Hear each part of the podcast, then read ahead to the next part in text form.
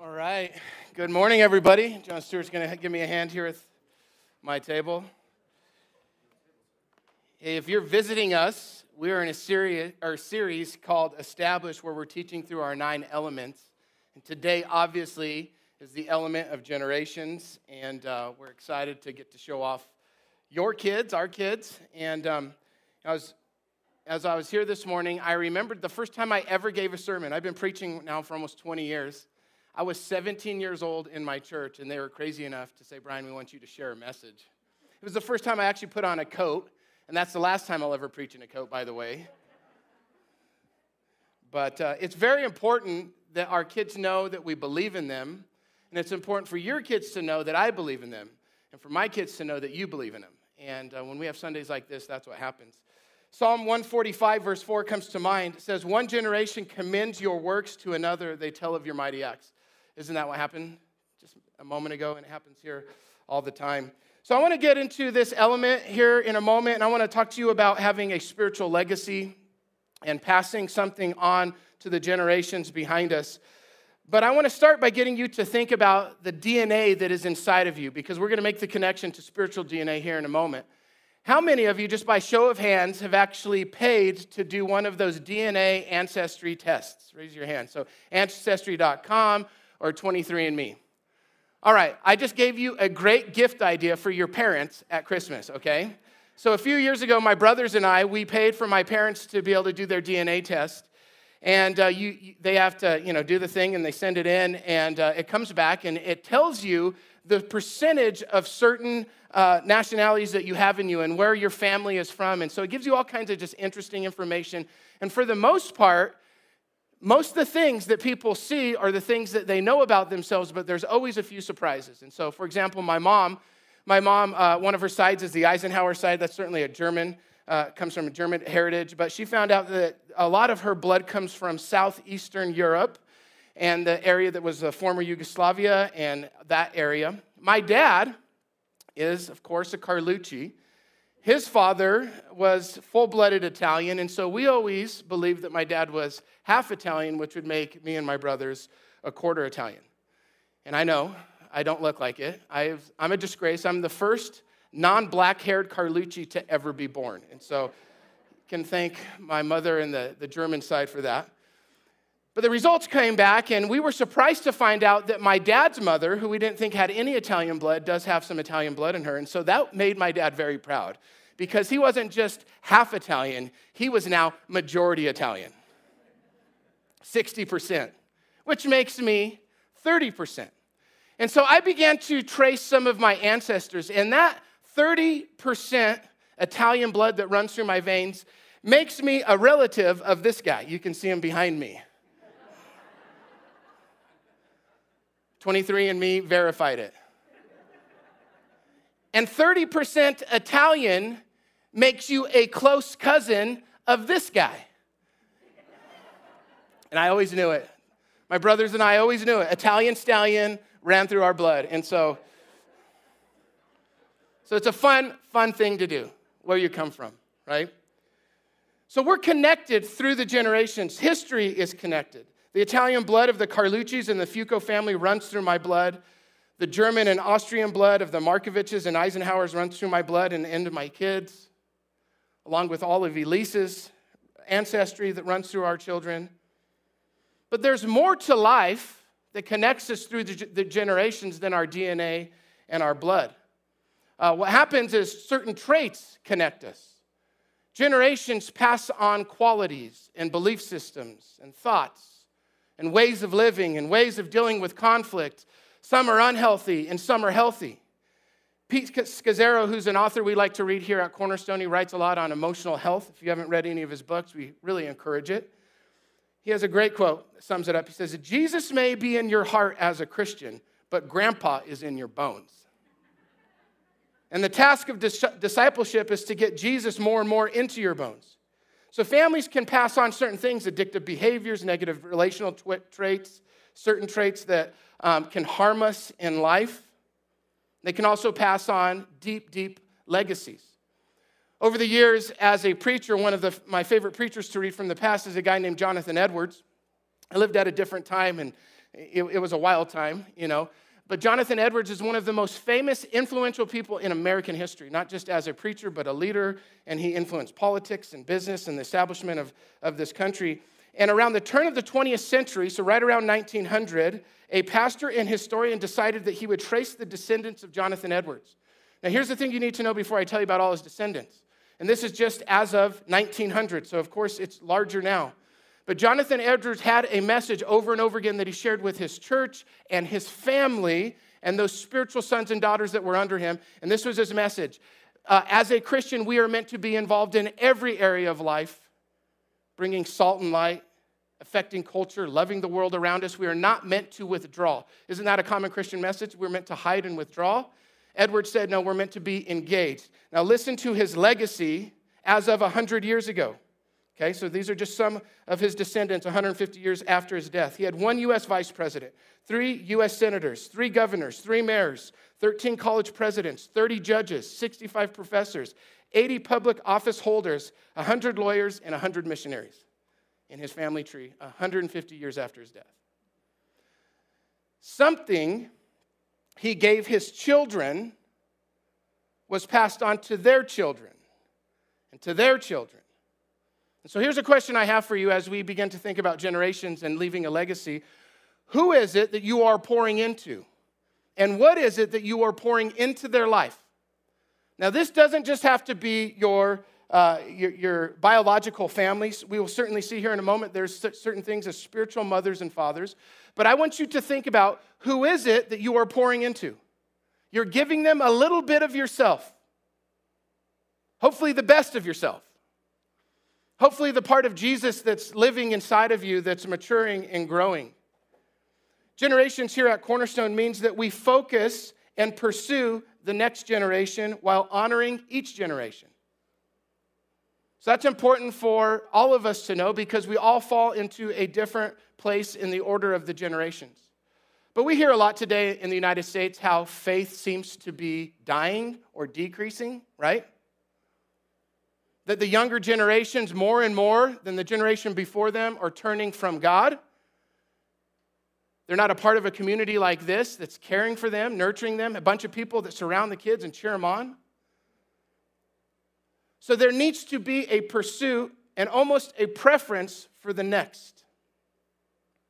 And this is really a Jesus quality. Didn't Jesus always put other people ahead of himself?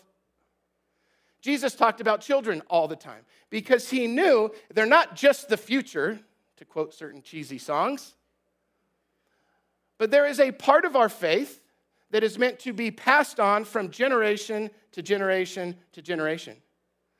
If you call yourself a Christian, you fall into a long chain, a long line of many generations of faithful people who passed something of faith onto you.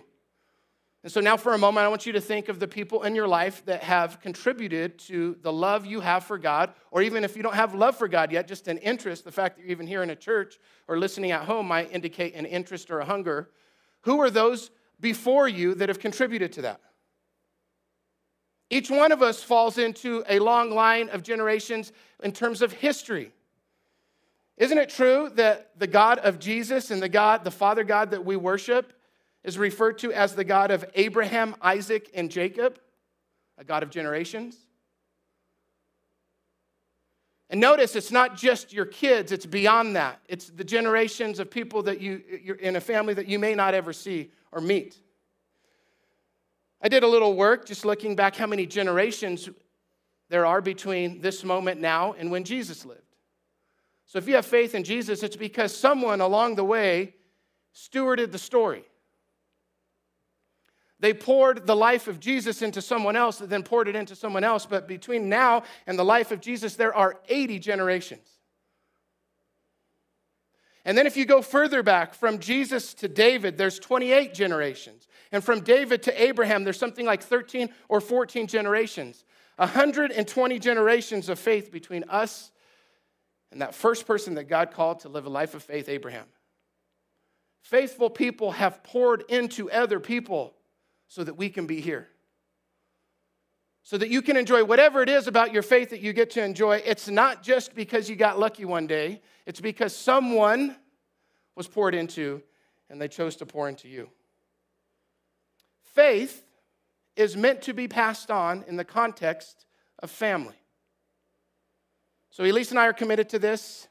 Um, my mom was the first to teach me faith. My dad was not a Christian growing up, my mom was. My poor mom drugged me and my two brothers to church. We didn't want to go. But as often is the case, the Holy Spirit breaks through, and I realized this was real and it meant something to me, and so it became a part of my life. I'm the first Carlucci male to faithfully walk with Jesus. I'm not the last. We're committed to helping our boys walk with Jesus. Faith is meant to be nurtured in family, but not everyone has a family like that. This is a family. A church is meant to be a spiritual family where the legacy of faith is passed on from one generation to another, where you look around and you see everyone pouring into someone else all the time.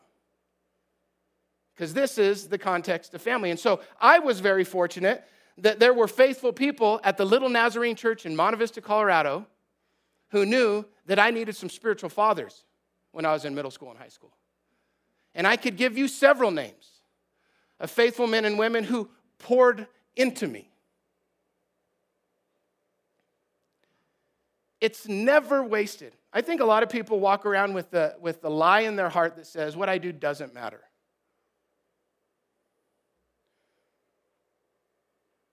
Coffee with someone younger serving in a ministry, sacrificing for certain things that are drawing kids into certain groups.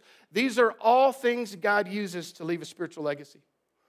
1 Corinthians chapter 4 describes what spiritual mothers and fathers are like. It says, I am writing this not to shame you, but to warn you, as my dear children, even if you had 10,000 guardians, or another version says, countless advisors, or many teachers in Jesus, you do not have many fathers in Messiah Jesus. I came to be your father through the gospel, therefore imitate me. Here's what Paul is saying it's not enough to just have a bunch of teachers. It's not enough to just have a lot of advisors, and this is helpful for young people today. Everyone needs spiritual mothers and fathers, which means everyone at some point in their life and I would say for the majority of your life, you're called to be a spiritual mother or father, or big brother or big sister to someone else.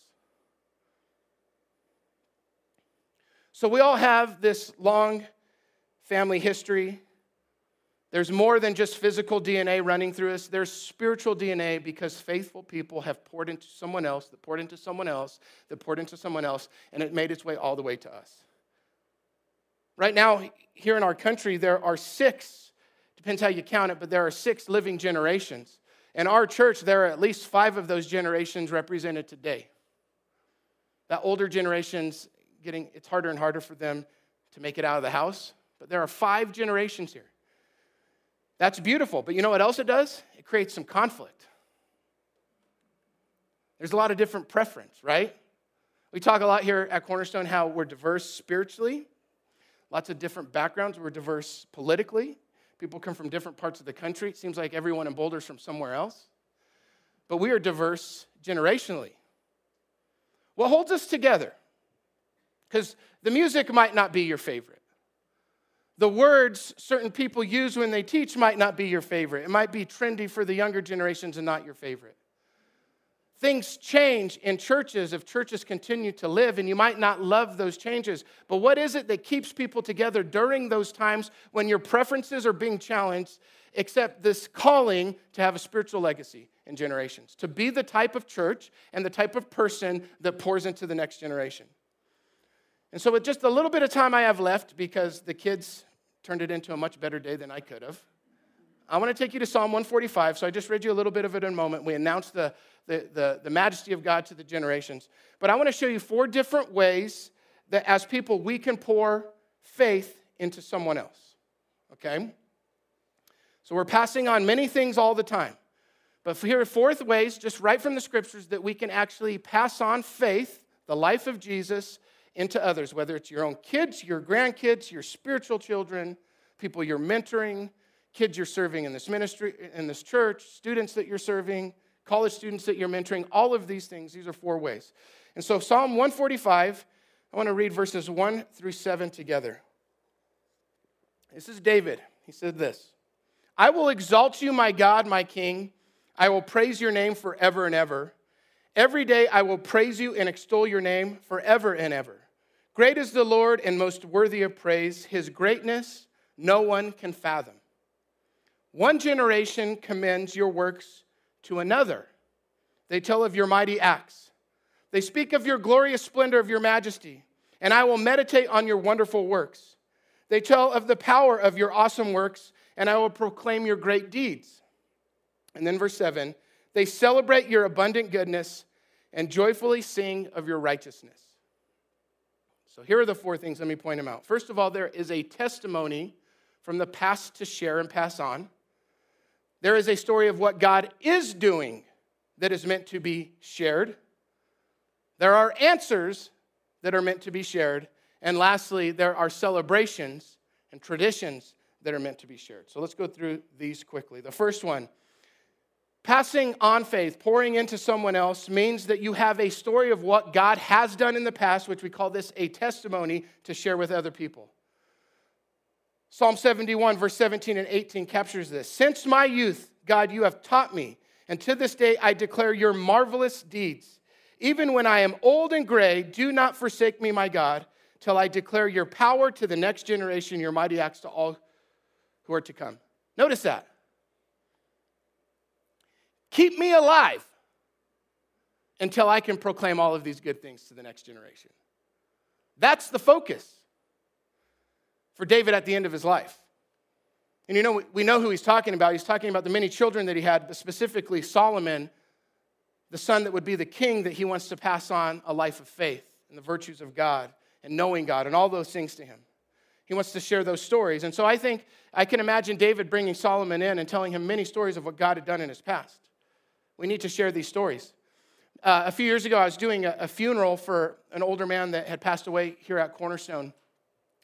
And uh, it was sad and, and really neat to get to share this with his daughter, but sad because she hadn't heard this story before, but I was glad to share it with her. At his funeral, I talked about the legacy of his family that he had shared with me. His last name was Gerrish. And Gerrish was one of the original um, New England colonists. Uh, they had many towns in New England are named after the Gerrish family. His particular family lived in New Hampshire. And over the years, they were a part of establishing many churches and helping start some of the greatest colleges in our country. But one of their favorite stories to tell in the family is how during um, the 19th century, their home and their well on their property was a stop on the Underground Railroad.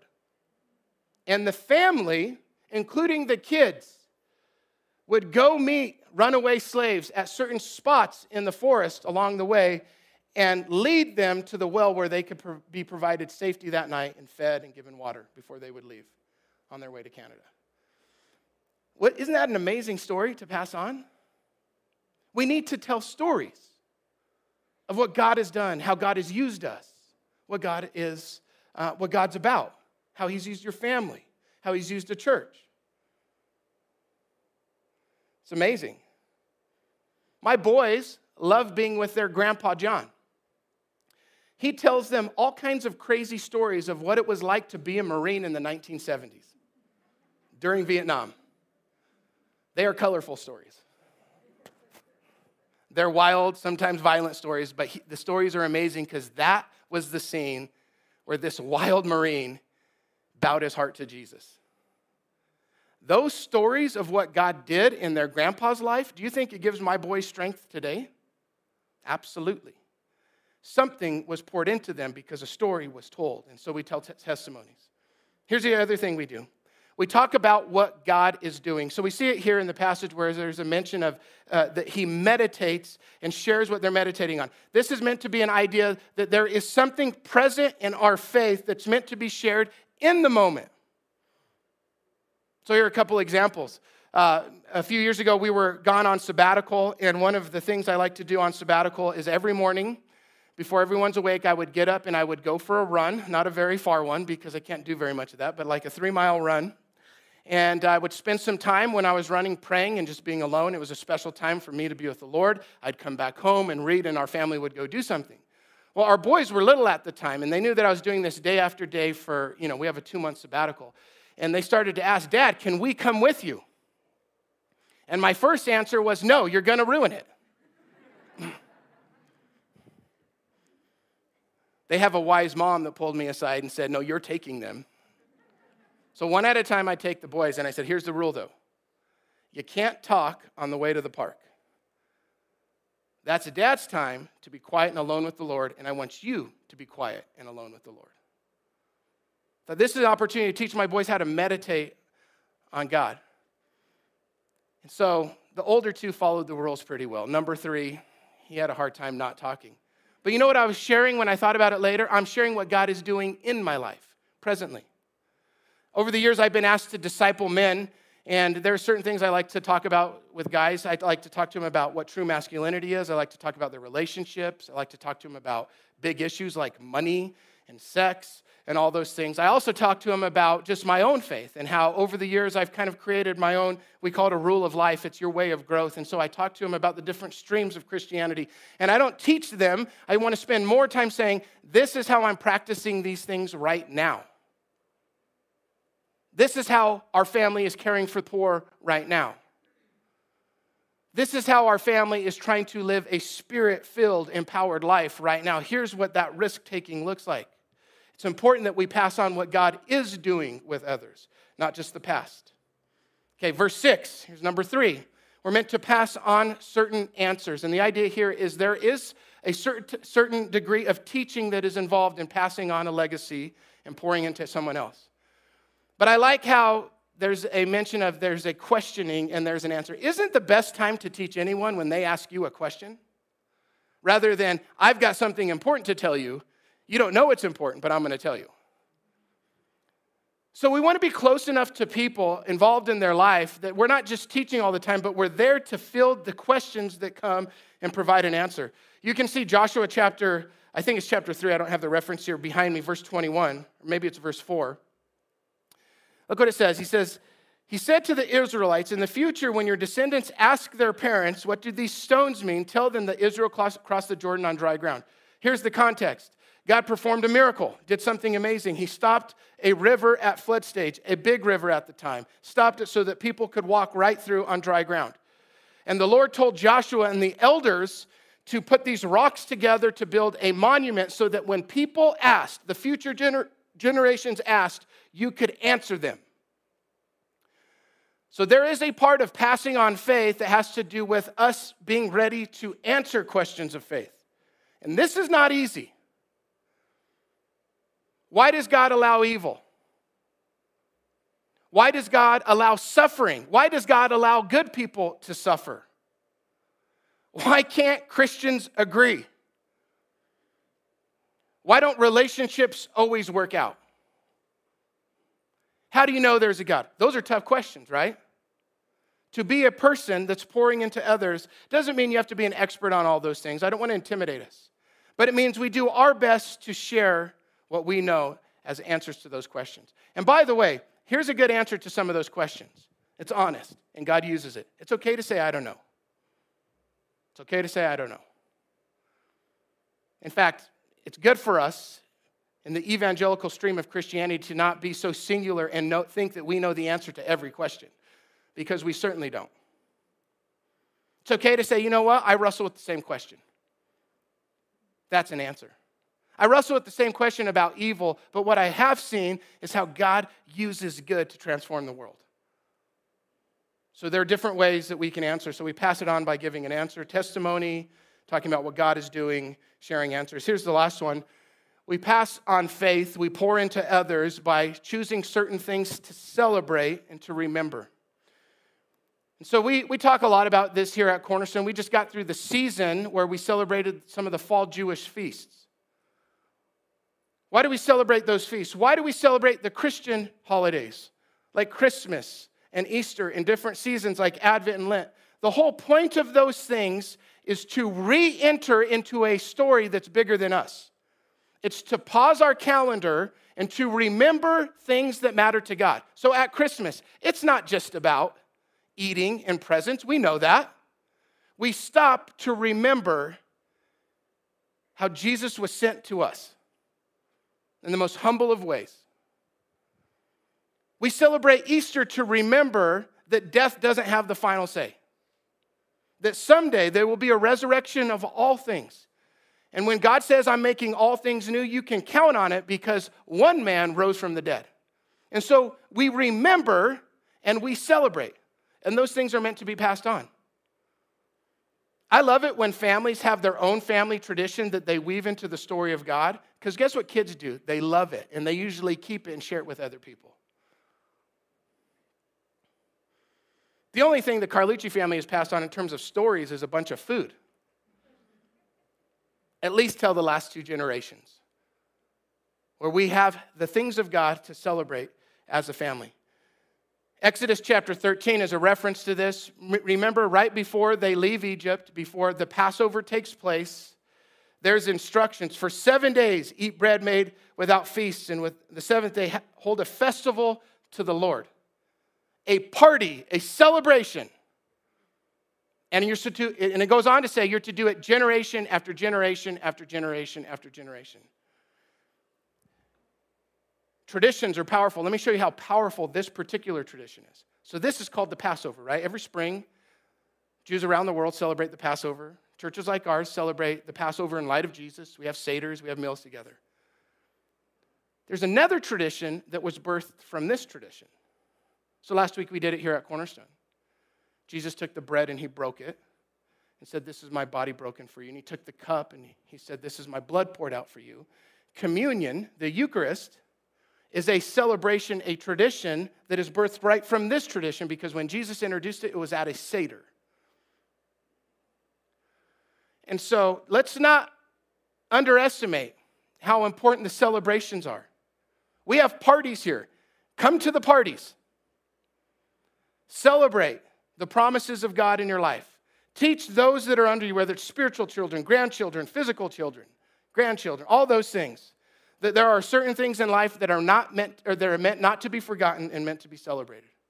By the way, if you're married, this is something I think Elise and I could do a lot better. I was convicted of it this week. Our kids should learn to celebrate our anniversaries.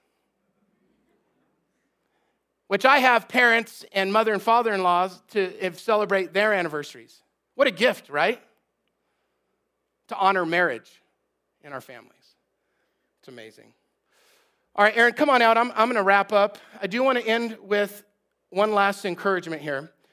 So, there are a couple words that sum up what generations mean to us here at Cornerstone. One of those things is, um, is legacy. We're talking about that today. But there's another word that I didn't have time to get to, which is honor. Over and over again, when you see this teaching, especially in the New Testament, about interaction between older and younger generations, there's always a consistent message honor. Honor the older generations, honor the elders among you. There's even instruction about those that are older honoring and showing honor to younger generations. I think the reason this comes up all the time and why it's worth mentioning is because we live in such a culture that doesn't honor one another. We don't even honor ourselves. We constantly feel bad about how old we are. we have nothing to offer. And we don't see the moments that God has us in, in terms of generations and our age, as something to, to, to enjoy Him with, but also to offer to other, one, other people. One way to get out of that rut is that we begin to show more and more honor among the generations. Saying things like thank you, asking for advice, giving people time, notes, encouragement, these are all ways honor gets passed on. Just in the last week, our families had a tough thing going on. I received several notes, so did my family, and my son particularly, from other people. They were showing him honor. And it makes a difference. It makes me so grateful to, to be a part of a church that's not just full of people my own age, but other people that have the time and look down and say, you know what, I know that young person's having a hard time, and I want to encourage them. None of this is profound until it is, until it touches your life. None of it's that profound until you look down the road several generations later and you see your children's children or three generations of people you've discipled beyond you living faithfully for the Lord and sharing the same thing with others. And then you say, oh, you know what? That seems to be what life really is about. This is why Jesus said some of his last words go into all the world and make disciples. of all the nations, baptizing them in the name of the Father, the Son, and the Spirit. You know what disciples are? It's legacy, it's generations, one after another. And you know the sign of a disciple is that someone that reproduces themselves, meaning they pour their own life into somebody else. And so, as a church, this kind of thing doesn't grow and increase because your pastor stands up here and teaches on it one day, or even because we have kids up here. It, it, happens, it increases because we all say yes to it.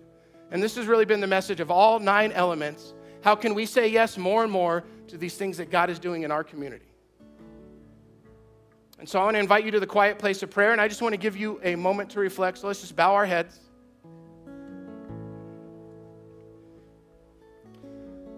Perhaps earlier you thought of the different people in your life that have poured into you. God's brought to mind the people that you're being asked to pour into.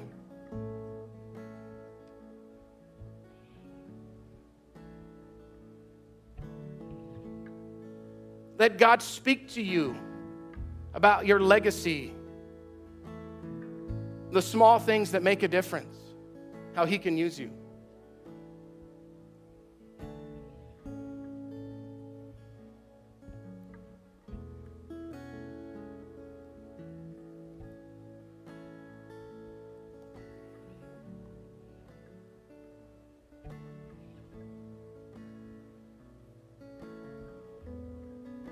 How are you stewarding the story of faith? The very old story of faith, but a very present and relevant story of faith today in other people's lives.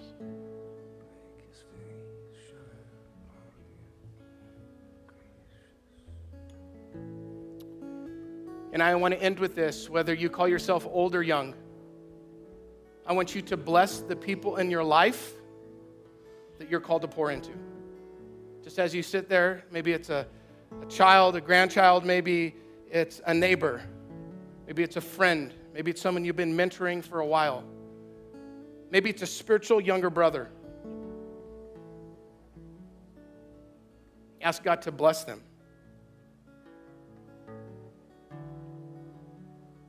Ask God to move in their life. Ask God to reveal Himself to them.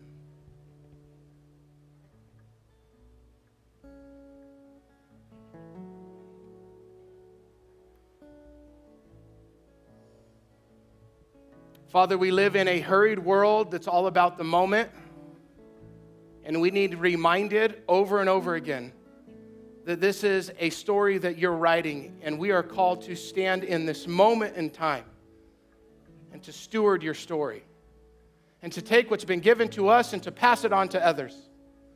I pray we would hear the call of God to do so, and we ask for the Holy Spirit to move in our life.